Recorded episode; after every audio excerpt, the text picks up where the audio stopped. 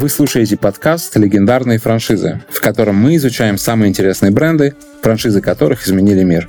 Меня зовут Денис Евстигнеев, я эксперт по франчайзингу.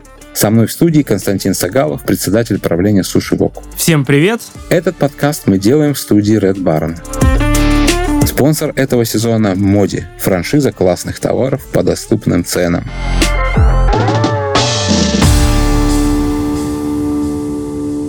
Итак, сегодня у нас э, в разборе франшиза Marriott. Большая, огромная сетка, очень много суббрендов, э, такой гигант отельный. И, как всегда, наша задача разобрать франшизу и понять, что из этого мы возьмем в копилку, добавив опыт нашим франчайзи и франчайзерам, которые в России пойдут по пути франчайзинга. Начнем. Да, всем привет. Marriott действительно монстр, и мне кажется, франшиза и вообще бренд а, самая-самая дорогая в нашем разборе, э, не только с точки зрения построения бизнеса, но и с точки зрения холдинга компании. То есть это огромное количество активов, выраженных во владении тысячами отелей. И, наверное, тут будем говорить не только про франчайзинг как таковой, а про историю. Потому что опять у нас очередная очень-очень мощная компания с а, глубокой историей и с очень интересными действующими лицами в виде основателя и семьи основателя Мариот. Я на самом деле, когда читал как раз про инвестиции, я действительно понял, что мы накопали какой-то верхний вообще сегмент франчайзинга, то есть это уже бюджеты даже не там какого-то крупни, крупного предпринимателя в городе, это вообще уже какой-то прям а, ну, самая, самая верхушка. А, мне пришло в голову такое, такое слово old money, да, то есть это а, франшиза для каких-то, ну вообще уже там прям для какой-то элиты, там города, страны там, и так далее. Э, давай скажем просто, о каких цифрах э, пока так условно идет речь. Значит, что говорит сам Мариот? Отель на 300 номеров требует инвестиций от 67 до 105 миллионов долларов. Причем эта стоимость включает в себя строительство, обучение и так далее, и так далее, но, но, и это важно, не включает стоимость фактической недвижимости, на которой будет расположен отель. То есть смотри, 100 миллионов, 300 номеров, 300 номеров — это, прям скажем, э, отель не маленький, но по меркам даже того же Мариота не очень большой. И это без учета недвижимости. То есть инвестиции измеряются сотнями миллионов долларов. Поэтому тут, да, надо сразу понять уровень этой франшизы и уровень вообще гостиничного бизнеса как такового, который, конечно, так э, сильно далеко улетел от тех цифр, про которые мы обычно с тобой говорили там в образовательных франшизах или во франшизах, связанных с общепитом, даже крупным. Да, то есть это как раз та цифра, наверное, которую я даже не могу себе представить, даже если очень сильно зажмурюсь и приложу усилия. То есть это какие-то невероятные, невероятные деньги. И что вообще удивительно, то что вот эта вот сама история про то, что за скобками остается цена здания, то есть ничего себе, то есть э, получается в некоторых, ну в большинстве бизнесов здание это вообще самое дорогое, что может там быть э, внутри этой франшизы, внутри этого бизнеса, который, который открывается, а здесь это как бы за скобками. Но я тебе даже скажу, что те данные, которые у меня есть, у них есть два вида, как они пишут, низкий и высокий вариант. И вот высокий у меня написано 158 миллионов долларов. То есть я сначала думаю, может, какая-то ошибка, то есть таких цифр не бывает. Вот, но нет, э, франшиза Marriott вперед, вот такие, такие цены. Слушай, я на самом деле могу про себя сказать, э, как, какое мое отношение к Мариоту. А, я, на самом деле, Мариотом а, и всеми вот этими брендами, которые находятся в портфеле Мариота, я меряю развитость города. То есть, если в городе есть э, Мариот или одна из его дочек, значит, этот город э, более-менее цивилизован, там можно оставаться, можно ожидать какую-то какую цивилизацию, какой-то сервис. Ну, понятно, что там, кроме Мариота, там еще, может быть, если есть Хилтон, но нет Мариота, наверное, тоже окей город. Вот, но в целом это индикатор такой. И мне кажется, тут с этим же связано, что иногда Мариот стоит открыть э, кому-то там близкому государству или каким-то вот э, там основным, скажем так, предпринимателям страны для того, чтобы прокачать свой город. То есть открыть, э, открыть Мариот для того, чтобы наш город стал вот в, один ряд стал со всеми остальными городами, в которых уже есть Мариот в том числе. Что ты на это ну, скажешь? Безусловно, Мариот — это бренд, Безусловно, Marriott — это сам по себе уже генератор определенного трафика для людей, которые путешествуют и которые ищут высокий уровень стандарта и высокий уровень комфорта в отелях. Не будем забывать о том, что вообще, готовясь к подкасту, я посмотрел, какое количество отельных наименований входит в семью Мариот. Честно говоря, я не знаю и половины таких названий. То есть, естественно, мы знаем про э, Ritz, мы знаем Courtyard, мы знаем Мариот, но тут есть такие названия, которые я, честно говоря, никогда не слышал, никогда с ними не сталкивался. И почитав подробнее про них, я понимаю, что Мариот как холдинг, как огромный отельный конгломерат закрывает практически все сегменты сейчас уже, начиная от абсолютно люксового Ридс э, Карлтон, заканчивая достаточно доступными вариантами вот тех наименований, о которых я никогда не слышал раньше. В этом плане, конечно, Мариот это определенный маркер, определенный маркер того, что в этом городе можно получить сервис. А с другой стороны, Marriott развивается не только как люксовые отели, а сейчас уже это абсолютно широкий ассортимент и широкий выбор номерного фонда по всему миру. А я тут хочу, знаешь, о чем еще поговорить? Дорого. Все, поговорили. Франшиза дорогая, отели это дорого. Очень интересная история Мариота и история этой семьи. Уиллард Мариот, Мариот, основатель компании и человек, который уже в 27 году начал заниматься бизнесом. 1927 год а, он с супругой а, занялся семейным бизнесом, открыв маленький бар по продаже безалкогольных травяных газированных напитков. История, история, история. Открывается первый отель, и начинает владеть им уже его сын. 57 год открывается первый отель. И что интересно, в 57 году открывается первый отель, а уже в 70-м, на мой взгляд, по тем время, меркам временным достаточно быстро открывается первый франчайзинговый отель.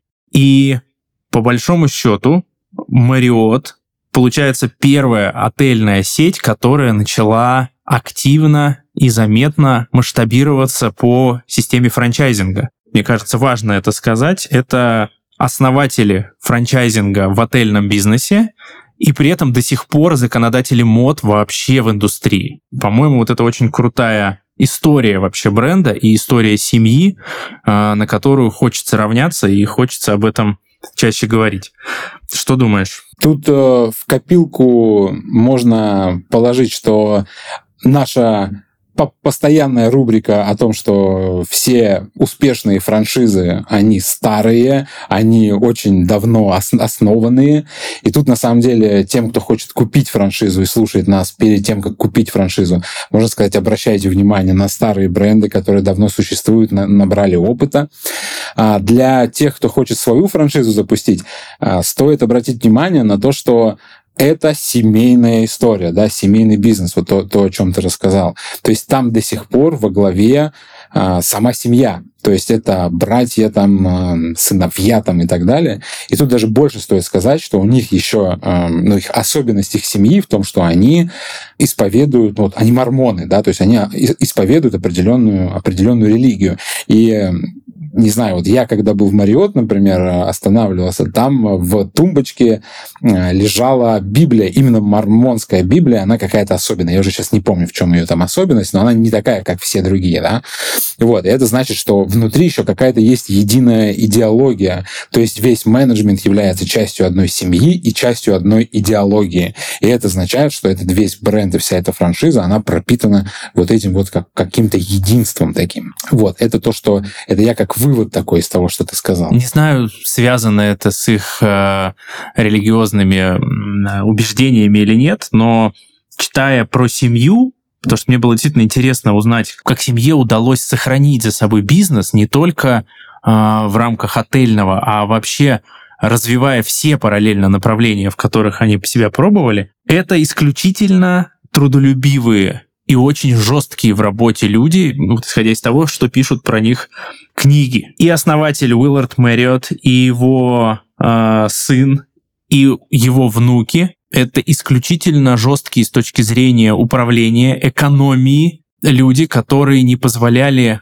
излишней роскоши ни себе, ни своим семьям, ни своим детям, которые достаточно трепетно относились к своему персоналу, и об этом говорит рейтинг э, Marriott среди работников, которые отмечают очень качественные социальные гарантии, которые предоставляет Marriott своим сотрудникам.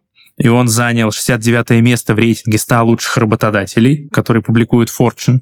Это достаточно серьезная такая экспертная история. Не знаю, вот люди, которые зарабатывают такие большие деньги, которые владеют такими огромными бизнесами, при этом вот так аскетично достаточно ведут себя в обычной жизни, таких людей немного, таких семей немного. У меня вот в голову приходит аналогия только с а, владельцем Икеи, э, господином Компрадом, который тоже там до глубокой старости ездил на старом пикапе, не позволяя ни себе, ни детям а, каких-то излишеств, владея при этом там, крупнейшей мебельной сетью в мире. Может быть, в этом что-то есть, потому что, обрати внимание, мы обсуждали франшизные э, концепции, франшизные сети, основатели которых достаточно давно отошли от дел. При этом Мэриоты, они с самого основания и до сих пор у руля компании, и президентом компании является э, Джон Мэриот, сын, э, сын основателя. Мне кажется, это такая интересная очень аналогия, может быть, это связано в том числе и с их э, вот, религиозными убеждениями, может быть, просто семья такая мощная, не знаю, но это интересно. Абсолютно точно это перекликается, ну вот это, мне кажется, протестантская ветка, скажем так, которая как раз базируется на, ну, на книжках, скажем так, больше, чем на там церковных каких-то там преданиях там и так далее. Не будем туда углубляться абсолютно, но точно вот это ограничение, э, аскетичность, это точно про вот эту, вот эту религию там в том числе. Но, скажем, не все мормоны, видимо, себя открыли по отелю, то есть тут, конечно, конечно, есть э, все-таки в что-то именно в этих, в этих самых предпринимателях какая-то история. Я для себя тоже такую историю еще заметил, такой фактор.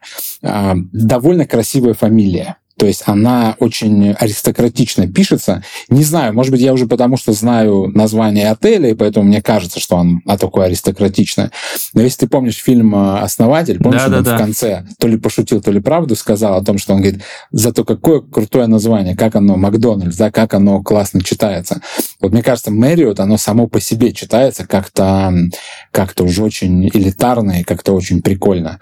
Вот, поэтому тут тоже не без того. И новое а, наше в копилочку наше замечание о том, что возможно, если у вас есть красивая фамилия, то возможно вам стоит а, построить вообще свою сеть, построить ее вокруг вашего имени, создать такую же династию, как Мэриуты создали, и вокруг этого построить вашу франшизу, ваш бренд, вашу сеть. А говоря про франшизу и про сеть, про размер сети, здесь, конечно, хочется так протащить из наших предыдущих выпусков историю о том, а, что франчайзинг — это очень круто, и что модель развития по франчайзингу, она доступна любому бизнесу. Посмотрим на Marriott и на компанию Marriott International, которые принадлежат сегодня и под брендом которой работают 6080 гостиниц по всему миру. И вот из этой огромной массы 6000 гостиниц, только 22 отеля находятся в собственности компании, а остальные действуют на правах франчайзинга или находятся под управлением. То есть это получается э, менее полупроцента от общей сети находятся в собственности, а все остальное это франчайзинг или управление. Э, скажем тоже э, важный момент. 50% вот из этой вот огромной массы это чистый франчайзинг. Это когда партнеры строят отели сами им управляют. И половина — это партнеры построили отель, а управляет э, головная компания, управляет менеджмент э, Marriott International. Почему интересно об этом сказать? Потому что почти все предыдущие наши франшизы редко когда предлагали системное управление за счет головной компании. В модели Marriott это огромная часть бизнеса, то есть более половины отелей управляется Marriott, при этом принадлежат франчайзе. То есть получается инвестиции, которые вносит и на который строится отель, это франчайзи, а управление по стандартам, по жестким правилам и под контролем головной компании. Можно ли это назвать пассивным доходом?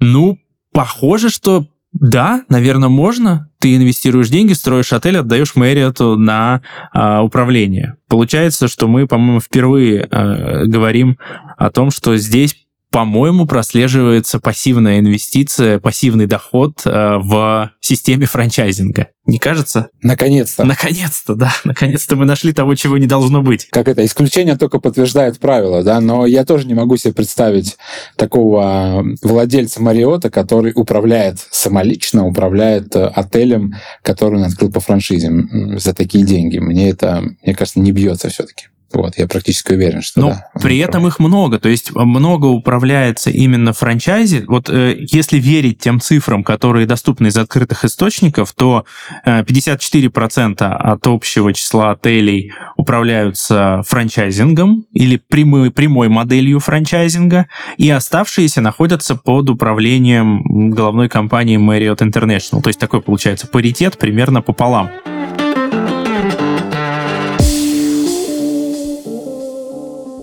В эфире рубрика «Платиновые правила бизнеса». В ней мы узнаем, как сделать бизнес платиновым и порвать всех конкурентов на рынке. Сегодня у нас особенный гость – Билл Гейтс, основатель Microsoft, в прошлом богатейший человек планеты, коллекционер редких книг и законодатель моды на черные водолазки. Скажи, Билл, а вещи других цветов присутствуют в твоем гардеробе? Я люблю одеваться просто и неброско. Это часть моего стиля. Считаю, лицо компании не должно отвлекать потребителя от самого продукта, а цвета нужны, чтобы выделить самое важное. Именно поэтому логотип Microsoft, в отличие от моих водолазок, разноцветный. А еще я всегда ношу с собой блокнот и цветные ручки на случай мозгового штурма. Получается, ты готов ко всему? Ну, вроде того. Я считаю, что контроль помогает предпринимателю добиваться успеха. Ну вот, к примеру, я раньше даже запоминал номера автомобилей сотрудников. Но сейчас их стало слишком много, и от привычки пришлось отказаться. Честно говоря, до сих пор жалею. Так э, сотрудники чувствовались не наемными работниками, а прям партнерами одной большой семьей. Партнерство и взаимопомощь. Звучит как франшиза. Ну, на самом деле, это и правда хорошее сравнение. Когда людей цепляют, они присоединяются и развивают твои идеи вместе с тобой. Так что да, рекомендовал бы каждому предпринимателю делать ставку именно на концепцию франшизы. Как в подходе к клиентам, так и в бизнесе в целом. Ммм, интересно. А в какие франшизы стоит вкладываться? Как и в любом деле, я рекомендую вкладываться в то, что нравится людям. Бизнес — это ведь не только про деньги, это про эмоции. Вкладывайтесь туда, где есть настоящие человеческие эмоции. Один из таких брендов – Моди. Франшиза классных товаров для детей и взрослых. А настоящие эмоции нам дарят именно такие вещи. Иногда, на первый взгляд, забавные, но всегда радующие нас. Если хотите открыть компанию с отлаженной бизнес-моделью, приглядитесь к этим ребятам. Команда Моди уже помогла открыть более 120 магазинов в разных регионах России. 20 из них в этом году. Магазины привлекают высокий трафик за счет активного медийного продвижения и качественных товаров, которые интересны людям. В сети соблюдаются единые стандарты сервиса, ассортимента и мерчендайзинга. Готовый бизнес с поддержкой профессиональной команды при низких вложениях и сроке окупаемости до 18 месяцев. Дарить впечатление лучше вместе с Моди. Узнать о франшизе можно по ссылке в описании этого выпуска. Когда советует сам основатель Microsoft, грех не прислушаться. У нас в гостях был Билл Гейтс, человек, который обожает франшизы. Увидимся на следующей неделе. Что еще интересно? Несмотря на вот этот огромный номерной фонд, огромное количество гостиниц, 74% а, всех гостиниц находятся в Северной Америке. То есть, представляешь, вот крупнейшая в мире сеть, которая объединяет более 6 тысяч гостиниц, 74% своих отелей держат или находятся на территории Северной Америки. То есть насколько колоссальный рынок гостиничной, отельной индустрии в США, что ну, просто какие-то заоблачные цифры. Надо сказать просто, что Marriott и в России тоже э, является крупнейшей э, отельной сеткой России, и Marriott International владела 29 объектами в 19 регионах России. То есть, представляешь, какой разлет масштабов гостиничных бизнесов и гостиничных рынков, если можно их так назвать, в России и в Северной Америке. Это, это, это говорит о чем? Это говорит в первую очередь о потенциале, конечно же, того, насколько много отелей, насколько много крутых франшиз в области отельного бизнеса в России еще можно открывать. Мне кажется, это определенный такой посыл в сторону крупных инвесторов и крупного капитала. Господа, инвестируйте в российский отельный бизнес. Там еще очень-очень много места. Мне кажется, еще эта история напрямую связана с туризмом, внутренним туризмом. То есть я думаю, что в Америке такое большое количество отелей и такой больш... такая большая часть общей сети находится в Америке, потому что, я думаю, там развит внутренний туризм очень сильно. То есть люди перемещаются очень много между штатами, между городами, и поэтому ну, нужно отель, в котором ты, ты его полюбишь, грубо говоря, и будешь в нем везде, в каждом городе останавливаться. По поводу э, нашей страны абсолютно плюсую. То есть я вообще вижу такую историю, что ну, большинству отелей, которые есть сейчас в России, им просто необходим ребрендинг. То есть я уверен, что появится крупный игрок, вот сейчас Азимут что-то подобное, ну, вот они в этом же ключе идут. Но я думаю, что там еще есть игроки, и должны появляться еще большие крупные игроки, которые будут брать существующий отель, там какой-нибудь интурист местный городской, который там в центре города находится, в каком-нибудь региональном там центре, и переделывать его в какую-то премиальную историю с хорошим сервисом, с хорошей системой бронирования там, и с всем вот этим. Мне кажется, что это просто поле непаханное, и мне кажется, если у кого-то есть экспертиза в этом направлении, то нужно срочно создавать франшизу именно отельную для регионов России. Ты знаешь, мне кажется, здесь даже вопрос не в каком-то уровне luxury или каком-то ценовом сегменте. Мне кажется, тут именно вопрос сервиса и стандарта. Вот э, действительно стандартизировать, унифицировать сервис, придумать модель развития гостиничных комплексов под какой-то единой системой и протранслировать ее в разные города, в том числе в небольшие города России, вот это, мне кажется, может выстрелить. Потому что я не верю в то, что просто дорого может быть хорошо. Дорого в сочетании с классным сервисом. Недостаточно позолотить ручки. А, важно, чтобы все в комплексе было стандартно, было качественно по сервису. И в этом плане не обязательно, чтобы это было дорого. А, чисто, уютно, стандартно обязательно для того, чтобы мы были как гости уверены в том, что приехав, а, не знаю, в Читу или в Ангарск, мы найдем там знакомый бренд, за доступные, за понятные деньги и получим достаточный уровень сервиса. Мне кажется, с этого вполне могла бы начаться большая история индустрии сетевого отельного бизнеса в России. Сам Мариот э, очень классно писал про свои отели и про людей, которые работают в отелях, про сотрудников. Он писал, «Э, позаботьтесь о сотрудниках, а они уже позаботятся о клиентах. Вот мне кажется, может быть, мы отходим от э, Мариота, но мне кажется, вот российскому рынку этого очень сильно не хватает. А, заботы о сотрудниках со стороны компаний, которые должны позаботиться о ваших клиентах. А в отельном бизнесе без этого просто никуда. И вот коль скоро ты затронул тему э, региональных э, интуристов, условных, то, конечно, здесь беда, периодически беда. Последние несколько лет с пандемией, когда выехать за границу там становится все сложнее и сложнее. Я вот попутешествовал по, по России и могу уверенно сказать, что это большая региональная проблема. Рулетка. А, это, да, а то и рулетка, да, как повезет. Знаешь, а, знакомых брендов нет. Если они есть, то они, вероятно, очень дорогие. Ну, прям несоизмеримо дорогие с тем местом, куда ты приехал. А все, что no name, оно, конечно, не выдерживает никакой критики. И вот повторюсь, потому что мне кажется, это важно. Можно и нужно создать э, стандарт, и в этот стандарт запаковать большое количество отельных предприятий не обязательно в дорогом, а как раз наоборот, в доступном сегменте для того, чтобы по России стало приятно и удобно путешествовать. Все, знаешь, как это предвыборная речь закончена. Аплодисменты, ура. Да, на самом деле, но я так думаю, что как раз, да, в не очень дорогом сегменте нужны франшизы отельные, потому что, ну, как раз этот дорогой сегмент занят вот этими ребятами, и пойти зарубиться с ними сейчас, э, ну, мне кажется, будет довольно проблематично со своим там региональным местным продуктом.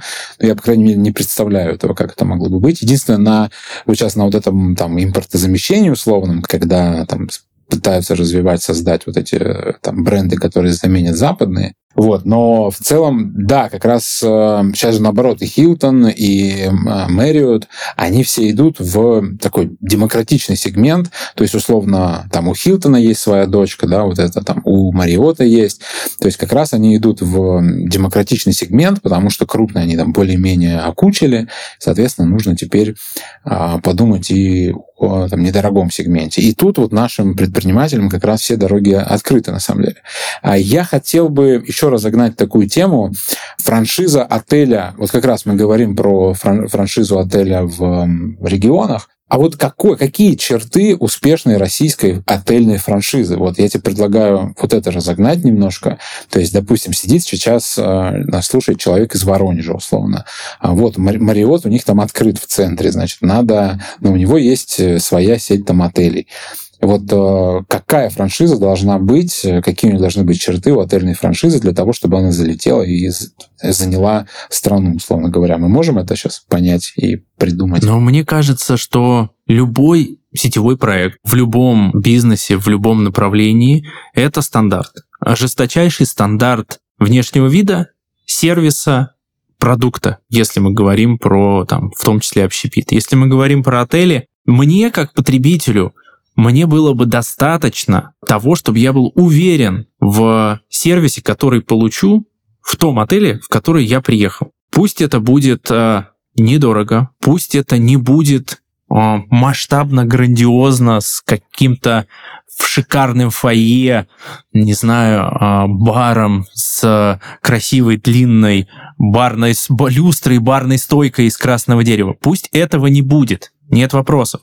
Но я хочу приезжать в разные города России, а по России, как оказалось, я опять возвращаюсь к этой истории, очень круто путешествовать и очень интересные места можно посетить, но сервис не способствует тому, чтобы развивался внутренний туризм.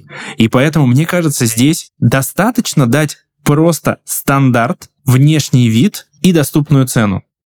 Тот, кто сможет реализовать вот эти три элемента э, имеет все шансы в достаточно короткий срок э, создать реально крутой сетевой проект, а многие, кто работают в регионах в отельном бизнесе, мне кажется, с удовольствием за, условно, долю малую перешли бы под крыло какой-то сетевой истории с понятными прозрачными условиями, с человеческим роялти, и при этом иметь загрузку, иметь стандарт, иметь э, конкуренцию.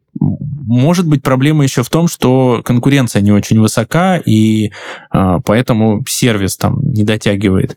Но удивительно, как мы пришли к тому, что отельный бизнес в России э, может прям стрельнуть как франшизный проект, и мы явно не видим ни одного интересного крупного игрока сейчас. Это здорово.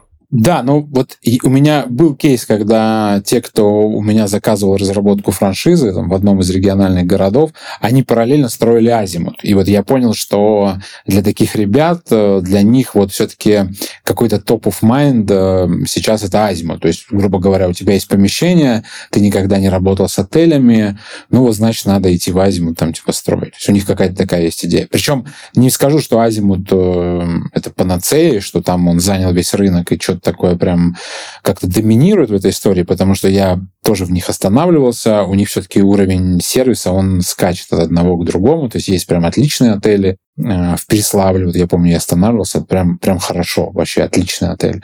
Вот, где-то там в регионах, там, по Ярославле, ну, было совсем по-другому. Поэтому там вот то, что ты пропагандируешь из э, выпуска в выпуск про единство сервиса, а, там, наверное, этого, этого незаметно. А на самом деле, что хочет э, вот отель, условно, или там владелец недвижимости, который хочет купить франшизу отеля, мне кажется, что он хочет увидеть заполняемость, которую он сам не умеет делать. То есть он стоит на каком-то там проходнике где-то в центре города, у него останавливаются какие-то туристы, там, ну, половина этих номеров постоянно свободны. То есть он, наверное, хочет взять франшизу, которая ему скажет, мы тебе все заполним, вот смотри, у нас какой бренд, все это, все это будет готово. А это делается там через бренд, как мне кажется.